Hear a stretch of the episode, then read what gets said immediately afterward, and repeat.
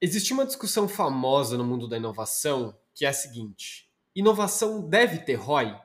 Eu vou dar meus dois centavos sobre isso aqui. Inovação ainda é algo amplo, com diversos significados, cada um tem uma explicação, então fica cada vez mais volátil dar uma resposta para isso. Se a gente entender que inovação é a tangibilização de uma solução para uma necessidade humana, a gente consegue demonstrar qual é a possibilidade de retorno daquilo por mais que seja negativa, às vezes vale a pena fazer pelos benefícios intangíveis ou voláteis que vão ser gerados a longo prazo. Porém, se a gente entende que inovação é um ato exploratório do problema, testes de solução, claramente é impossível definir qual é o retorno, porque a premissa ainda não está fixada.